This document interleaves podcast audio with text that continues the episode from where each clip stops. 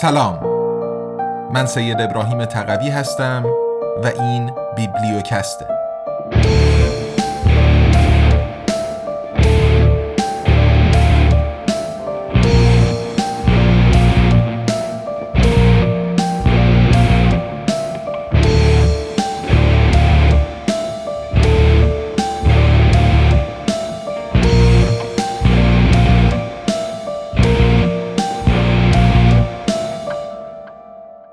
تاریخ اختلاط ایرانیان و ترکان. نوشته عباس جوادی. قسمت دهم. صفحه جدید تاریخ صفویان. تنش ترک و ایرانی. در فصلهای قبل هم دیدیم که پس از حمله اعراب و شکست ساسانیان ایرانیان بومی نام عجم به معنی غیر عرب گرفته بودند و پس از فتوحات غزنویان و سلجوقیان برای تمایز بین ترک زبانان و ایرانیان بومی به بومیان ایرانی زبان صرف نظر از قومیت و منطقه زیست آنان تات یا تاجیک می گفتند. به نظر رویمر در اوایل صفویان دو بخش جامعه ایرانی از یکدیگر متمایز بود. ترک ها و ایرانیان آنها نه تنها از نظر زبان و عادات و سنن بلکه در عین حال از نگاه خواستگاه و فرهنگ نیز با یکدیگر فرق داشتند. در حالی که بخش ترکی این جامعه را اعضای ایلات ترک زبان و غالبا دامدار یا جنگجو تشکیل می‌داد ایرانیان عبارت از دهقانان و کشاورزان سنتی و جا افتاده و طبقات شهرنشین بازرگان و صنعتگر بودند. این دو گروه اجتماعی در شخصیت شاه اسماعیل اختلاط یافته و درآمیخته بود. نمی‌توان حد زد که تمایل درونی شاه اسماعیل به کدام طرف بوده و آیا او اصولا چنین احساسی داشته است یا نه اما با اطمینان می‌توان گفت که تفسیرهای ملی و قومی یا زبانی در تمایز ترکان و ایرانیان بومی در این دوره و به درجه بیشتری بعد از آن با واقعیتهای تاریخی آن دوره مقایر هستند. پیش از همه چیز این نوع نگرش های ملی گرایانه و ناسیونالیستی پدیده مدرنی است که در صده های 19 و 20 از اروپا به خاور میانه آمده است. در آن دوره رقابت ترکان و ایرانیان در داخل دولت صفوی نه به خاطر ترک زبان یا فارسی زبان بودن یا به اصطلاح اصالت نژادی و قومی و یا تاریخ مهاجرت آنان به سرزمین ایران بلکه اساساً منعکس کننده اختلاف بین وارثان یک پیروزی بود در یک طرف جنگجویان ترک نقش کلیدی و نظامی خود را در برسر کار آوردن حکومت صفوی در نظر داشتند. در طرف دیگر اشراف و دولتداران ایرانی احتمالا در کنار احساس صاحب خانه بودن مدعی مدیریت موفقیت آمیز سرزمین تاریخی خود بودند. این در حقیقت ادامه همان تقسیم کار و وظایفی بود که پس از سقوط سامانیان و آل بویه ایرانی در دوره های ترکان و حتی ایلخانان مغل مشاهده می کنیم. همان سنت جدید دولتداری که در فصلهای گذشته این کتاب نیز با عنوان دولتداری ترکی ایرانی به بحث گذاشته شد. در آن دوره ها نیز صرف نظر از اینکه پادشاه کیست و اکثریت سپاهیان او که زامن بقای دولت بودند به کدام گروه قومی تعلق داشتند وزیران، دبیران و بروکرات های دولت و تجارت و همچنین اکثر اهل قلم و دین از ایرانیان بودند در حالی که ترکان غالبا اهل شمشیر به حساب می آمدند. اسماعیل نیز مانند پیشکسوتان ترک خود چاره دیگری نداشت جز اینکه برای اداره دولت به سراغ همان بروکرات های ایرانی برود که در دوره های قبل نیز نسل به نسل دستن در کار امور دولتی بودند.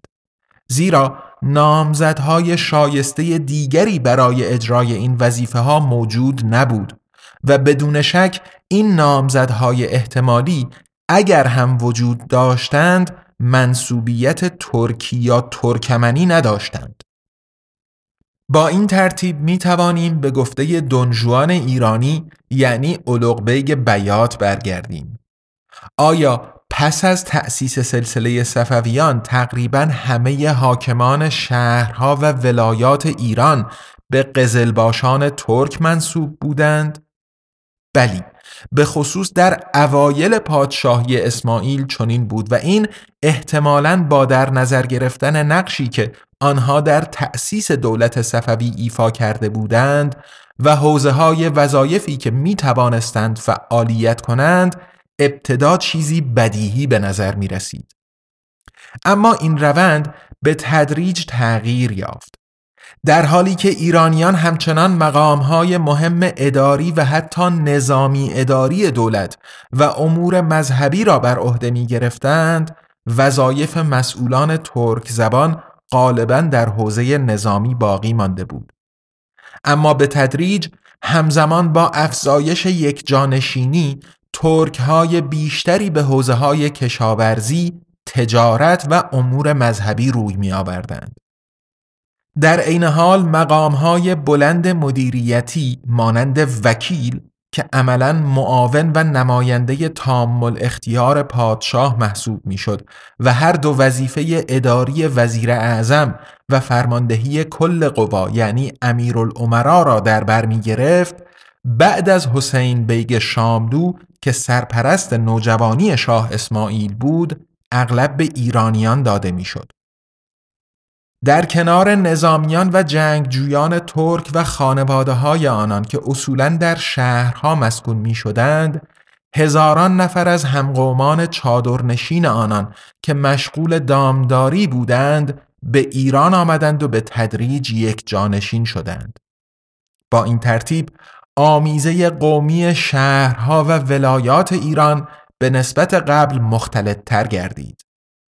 اما اهمیت نقش قبایل در سطح جامعه ایرانی با وجود افزایش تدریجی اختلاط و آمیزش قومی و فرهنگی تا اوایل دوره رضاشاه پهلوی همچنان چشمگیر بود در حالی که در ترکیه و به خصوص در نیمه غربی آن یک جانشین شدن قبایل به مراتب سریعتر از ایران به پیش می رفت.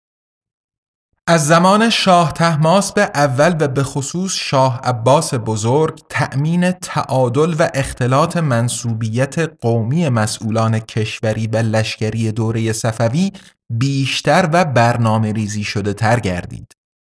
به نظر می رسد که برای پادشاهان صفوی انگیزه اصلی سیاست هایی که منتج به افزایش همگرایی و اختلاط قومی می‌شد نه همین هدف مشخص و تعریف شده سیاسی بلکه روند طبیعی زندگی اجتماعی و دغدغه حاکمان در رابطه با کاهش تشنجات داخلی بود.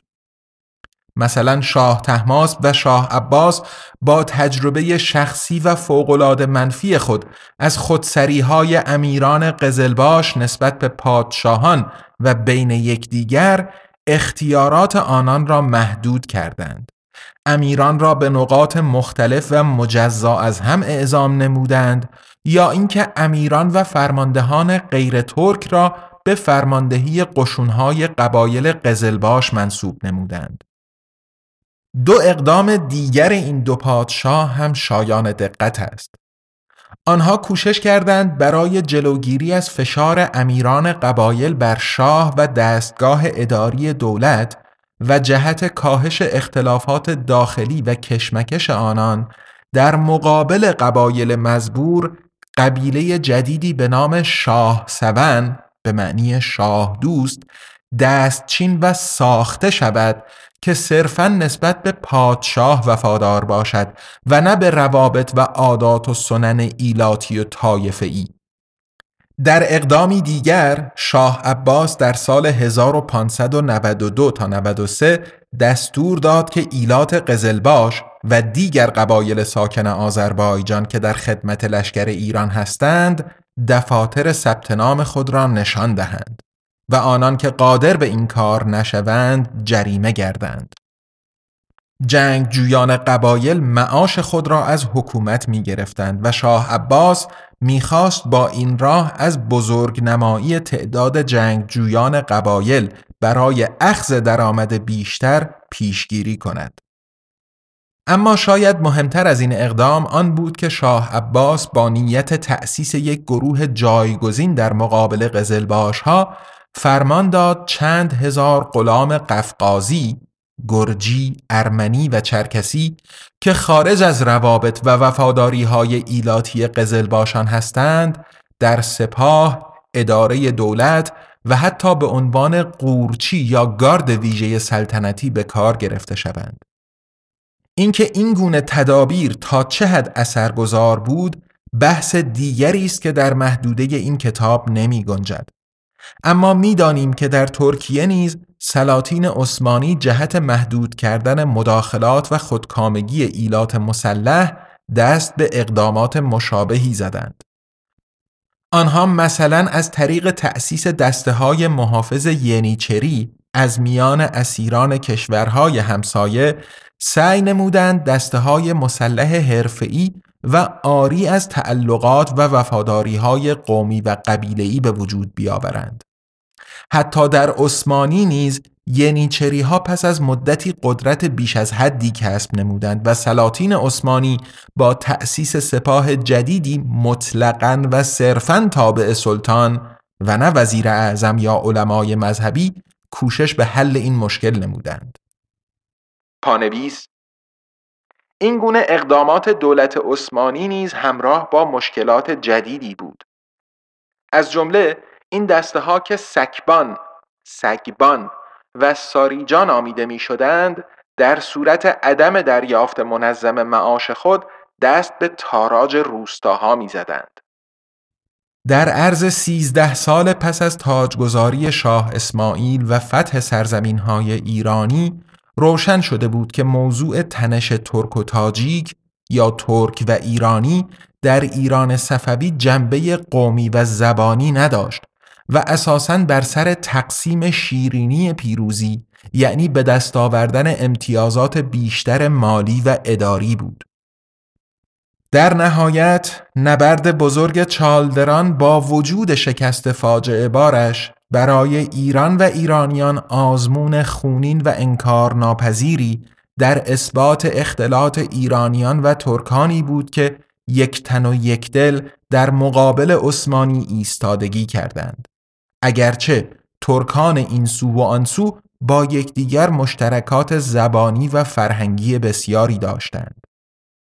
در این نقطه اوج رویارویی نظامی دو همسایه نزاع شیعه و سنی نیز که از هر دو طرف تحریک شده بود بدون شک تأثیر معینی بر احساسات هر دو طرف گذاشته بود. اما در اینجا موضوع نه بر سر ترک و ایرانی در داخل دولت صفوی بلکه رویارویی دو دولت همسایه ایران و عثمانی بود صرف نظر از آنکه در داخل هر کدام از این دو جبهه کدام فرقها و سایه روشنها وجود دارد؟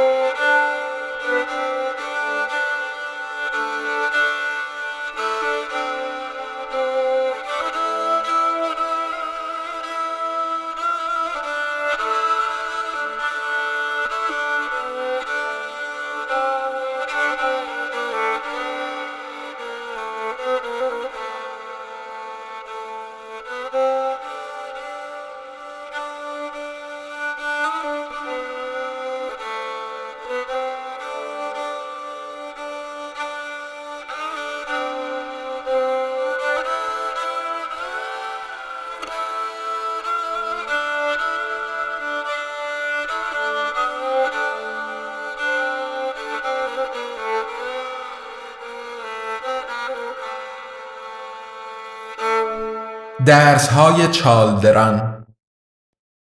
وقتی در تابستان سال 920 هجری 1514 میلادی چهل هزار نفر از قزلباشان شاه اسماعیل اول صفوی در دشت چالدران واقع در شمال آذربایجان غربی با صد هزار نفر از سربازان عثمانی به فرماندهی سلطان سلیم یکم روبروی هم قرار گرفتند حتما نمی‌دانستند که این جنگ و خونریزی آنها قرار است برای صدها سال بعد مهر خود را بر سرنوشت ایران و ترکیه و حتی قفقاز و عراق کنونی بزند.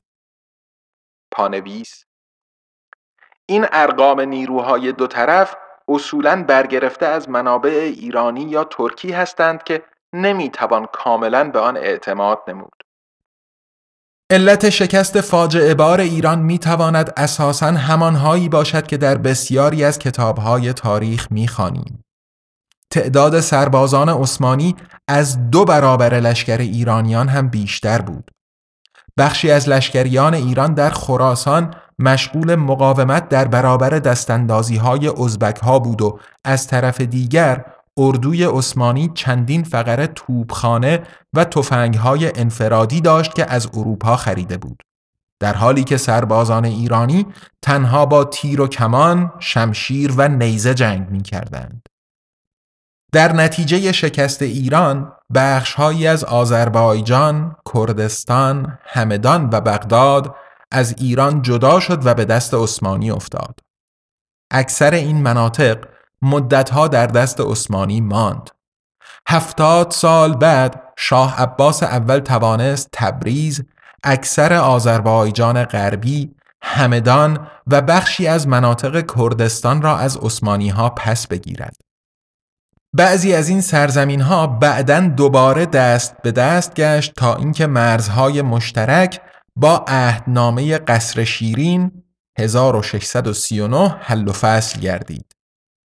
بغداد تقریبا 500 سال یعنی تا جنگ اول جهانی در ترکیب دولت عثمانی باقی ماند.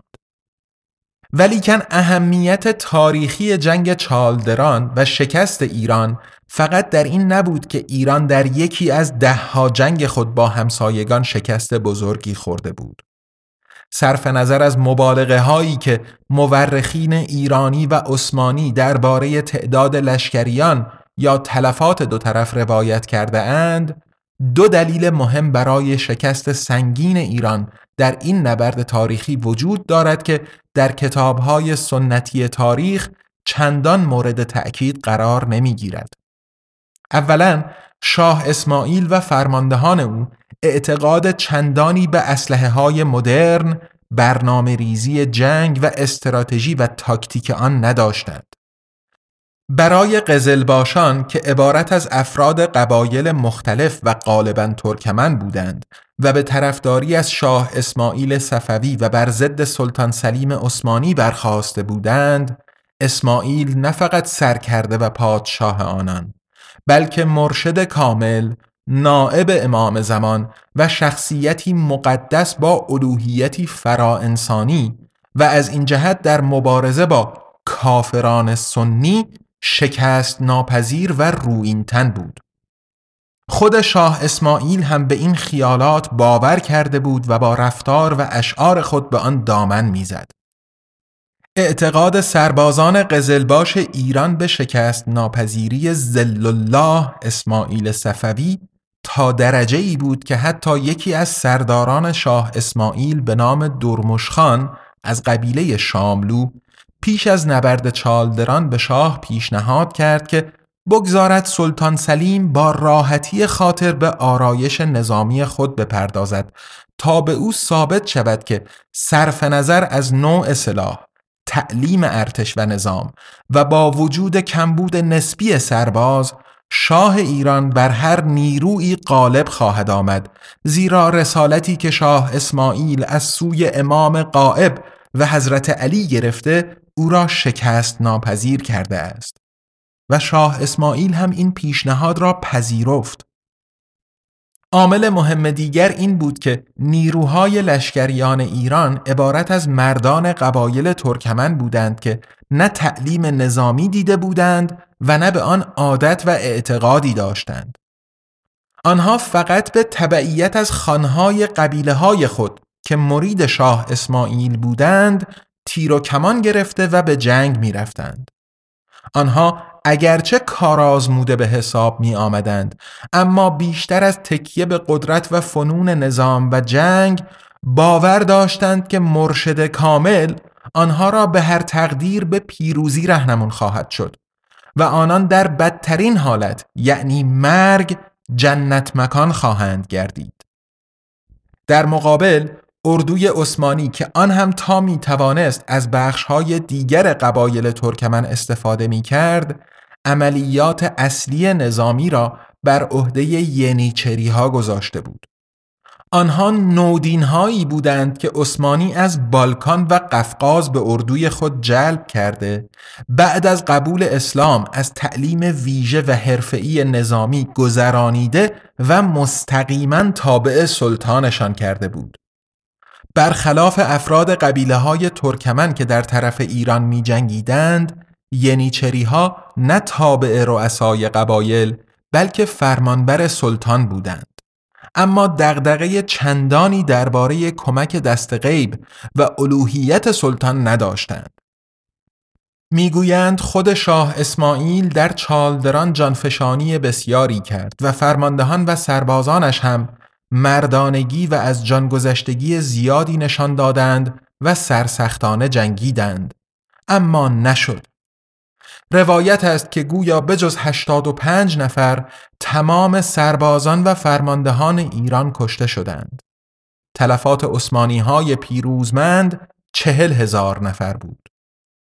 با شکست سنگین شاه اسماعیل افسانه شکست ناپذیری مرشد کامل نقش بر آب گشت. طرفداران جان برکف او دچار سرخوردگی شدند. صفوف شاه صفوی متزلزل شد و در حالی که قدرت مطلق شاه ضعیفتر شده بود وزنه و نفوذ رؤسای قبایل و همچنین سران قزلباش و رقابت و دشمنی و در عین حال خودسریهای آنان افزایش یافت عملا دهها و صدها نفر از سران قبایل و قزلباش ها قدرت مرشد کامل شاه اسماعیل را میان خود تقسیم کرده بودند و پیوسته در حال رقابت و جنگ با یکدیگر بودند. خود شاه اسماعیل دچار افسردگی، گوشگیری و میخارگی گشت و دیگر شخصا هیچ وقت در هیچ نبردی شرکت ننمود. او در بازی قدرت بین حاکمان قزلباش از محور و نقطه سقل قدرت و صلاحیت به یکی از دهها مرکز قدرت تبدیل شده بود.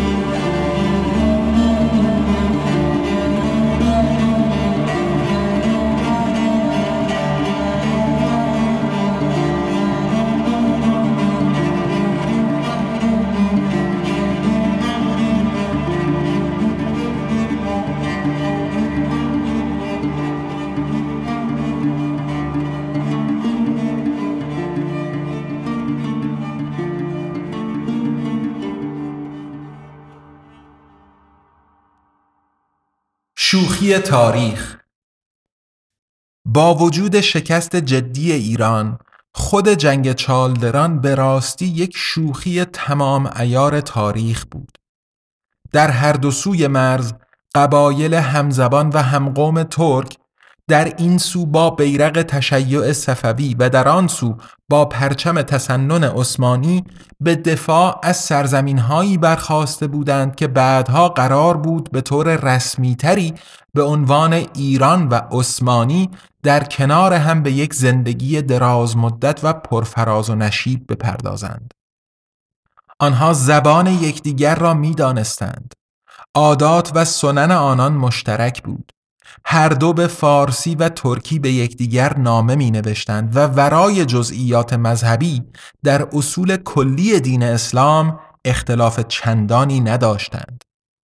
اما این همه نقاط و جوانب مشترک و حتی همسایگی و خیشاوندی در هر دو سوی مرز نتوانست مانع رویارویی خونین آنان در راه دو اندیشه دو باور یا آرمان متمایز شود ما دوستان در این سو و آن دشمنان در آن سوی مرز.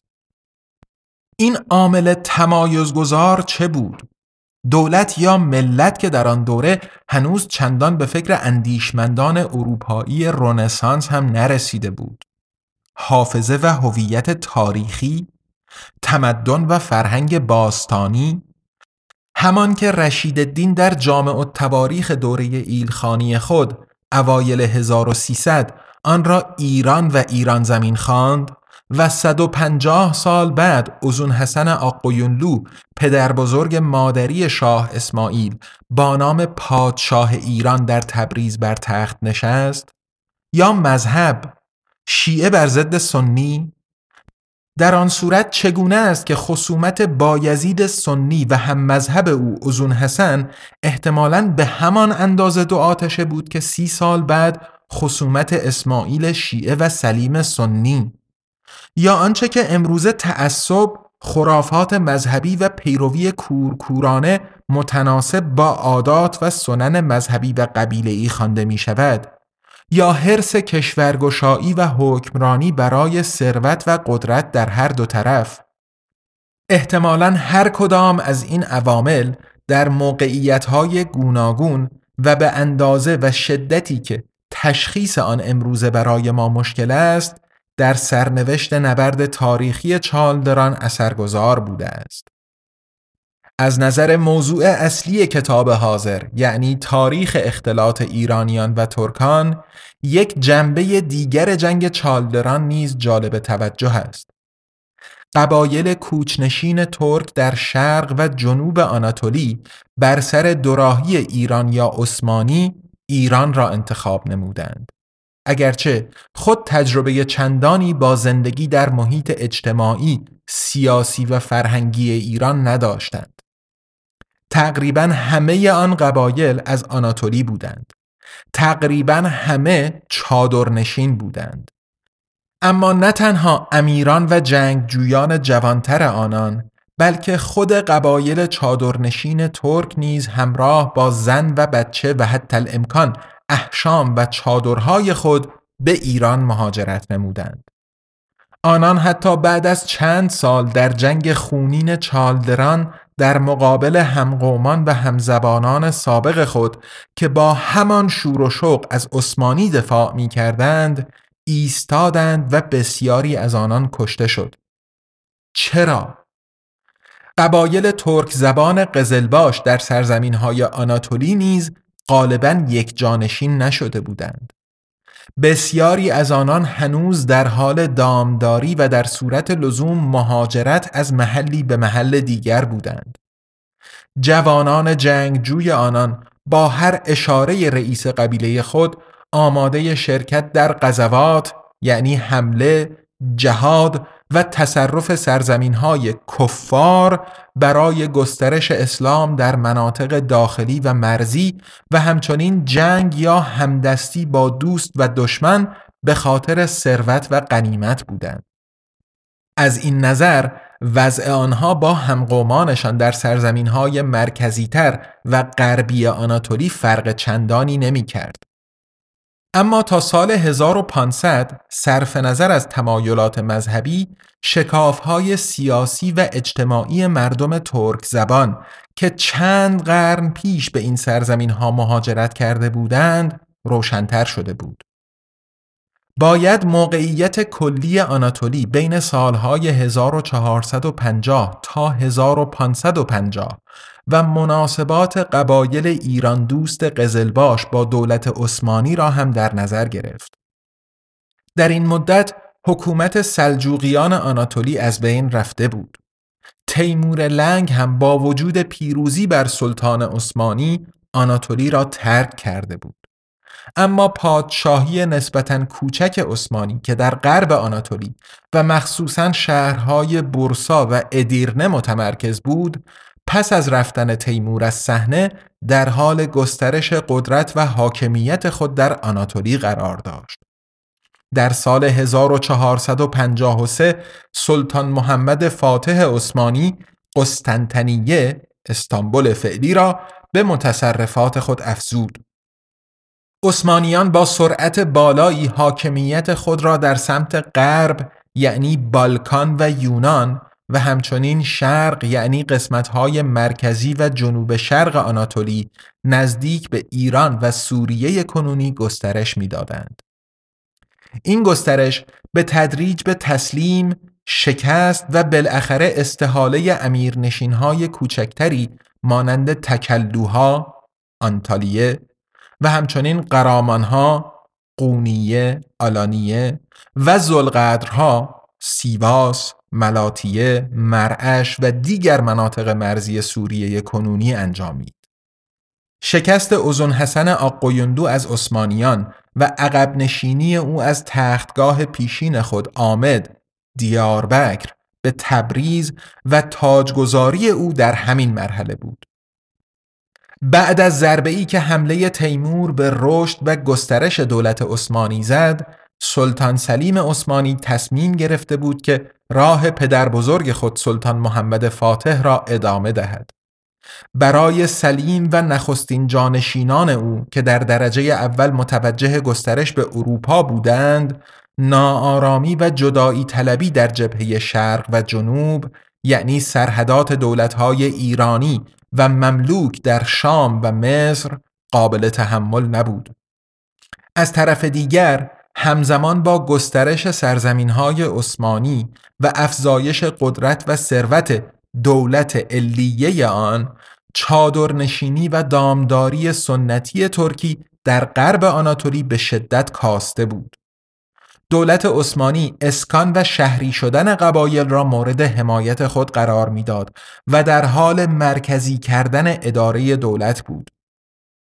بدون شک چه شهر نشین شدن و چه اسکان قبایل ترک در روستاهای جدید به افزایش قدرت و درآمد حکومت از طریق جمعآوری بیشتر مالیات کمک می کرد و همچنین احتمال سرکشی و شورش آنان را کاهش می‌داد. قبایل و طایفه های شورشگر و دیگر اندیش که به دلایل گوناگون از جمله رد پرداخت مالیات در مقابل دولت آرام نمی گرفتند به مناطق اوج یعنی هاشیه و هم سرحد با مردم مسیحی همسایه مانند کشورهای بالکان فرستاده می شدند.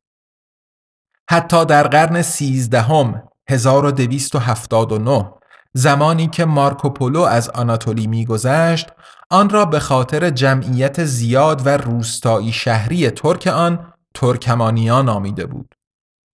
صد سال بعد که سیاه عرب ابن فضل الله عمری از آناتولی میگذشت هنوز در منطقه دنیزلی جنوب غربی ترکیه دویست هزار در ولایت قستمونی سواحل دریای سیاه صد هزار و در کوتاهیه غرب ترکیه سی هزار چادر ترکمنها را مشاهده کرده بود. اما در قرن پانزدهم و به خصوص پس از سلطان محمد فاتح جمعیت کوچنشین غرب آناتولی کاهش یافت. بخش بزرگی از آنان به کشاورزی، تجارت، صناعت و امور دینی می پرداختند. ثبت نامهای ترکی روستاهای جدید در غرب ترکیه پس از قرن پانزدهم قابل توجه است. در سال 1432 تجار ونیزی از شهر بورسا ادویجات خریده به ایتالیا می بردند و تاجران ابریشم پارچه های پشمی خود را که در بورسا بافته شده بود به ایران می بردند.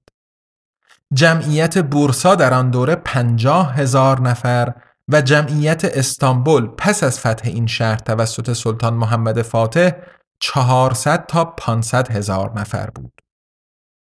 شاید تفاوت در سرعت پیشرفت یک جانشینی قبایل در کنار دهها عامل دیگر سیاسی، طبیعی، تاریخی، اقتصادی، مذهبی و فرهنگی به دو تکامل و تحول دوشادوش اما به روشنی متمایز در دو دولت همسایه و معاصر ایران و ترکیه انجامیده است. 900 سال بعد از سقوط ساسانیان و حکمرانی خلفای عرب و سپس کوچ و اسکان قبایل ترکمن از آسیای مرکزی و دیرتر حمله ویرانگر مغول این قبایل ترک زبان تحت هدایت شاه صفوی بودند که در مقابل همزبانان و همقومان خود در آن سوی مرز که اکنون نام عثمانی به خود گرفته بود با جانفشانی جنگیدند کشته شدند و با وجود شکست بزرگ چالدران ایران معاصر را بنیانگذاری کردند و از آن حراست نمودند. در دو طرف مرزی که بنیادش در جنگ چالدران گذاشته شد ایلات و اشایری که در هر دو طرف مرز سلسله ها و خانواده های حاکم ایران و عثمانی را به وجود آورده بودند با مردم و اقوام محلی و فرهنگ و آداب و سنن و تاریخ آنان درآمیختند و هر کدام با همه ثوابها و گناههایشان حاکمیت و ملتی متمایز را به وجود آوردند که ما امروزه از آنان به عنوان ایران و عثمانی و بعدها ترکیه نام می‌بریم.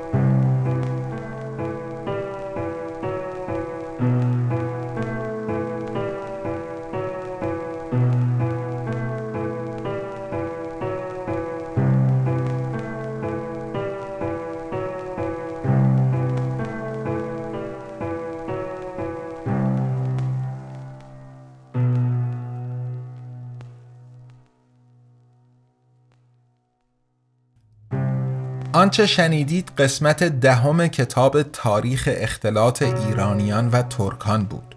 نوشته دکتر عباس جوادی که با صدای من سید ابراهیم تقوی در فصل ششم پادکست بیبلیوکست میشنوید.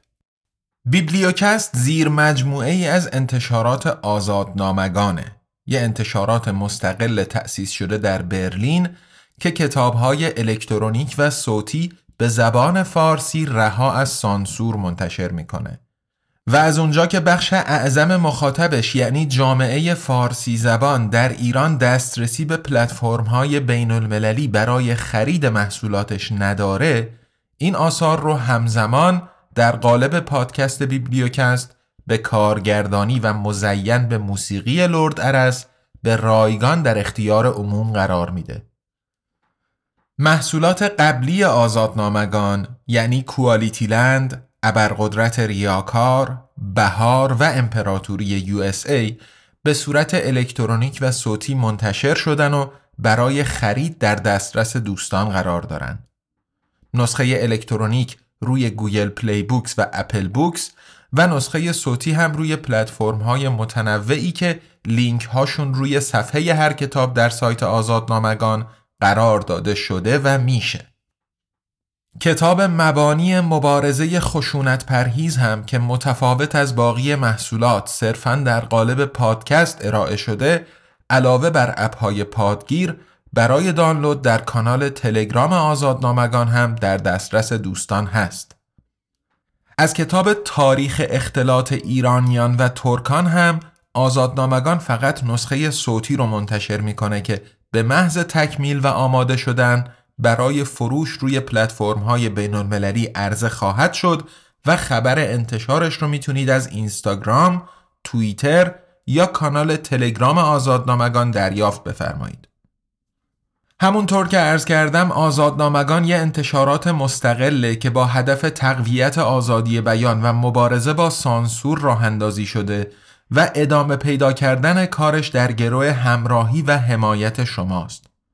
شما می‌تونین با دنبال کردن آزادنامگان در شبکه های اجتماعی منتقل کردن نظرات، انتقادات و پیشنهاداتتون و همینطور معرفی ما به دوستان و آشنایانتون به همون در مسیری که پیش گرفتیم کمک کنین.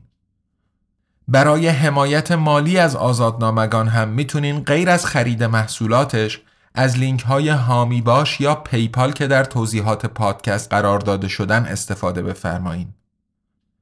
در فصل ششم بیبلیوکست ما با هفته یک قسمت پنج شنبه هر هفته رأس ساعت 18 به وقت ایران در خدمتتون هستیم.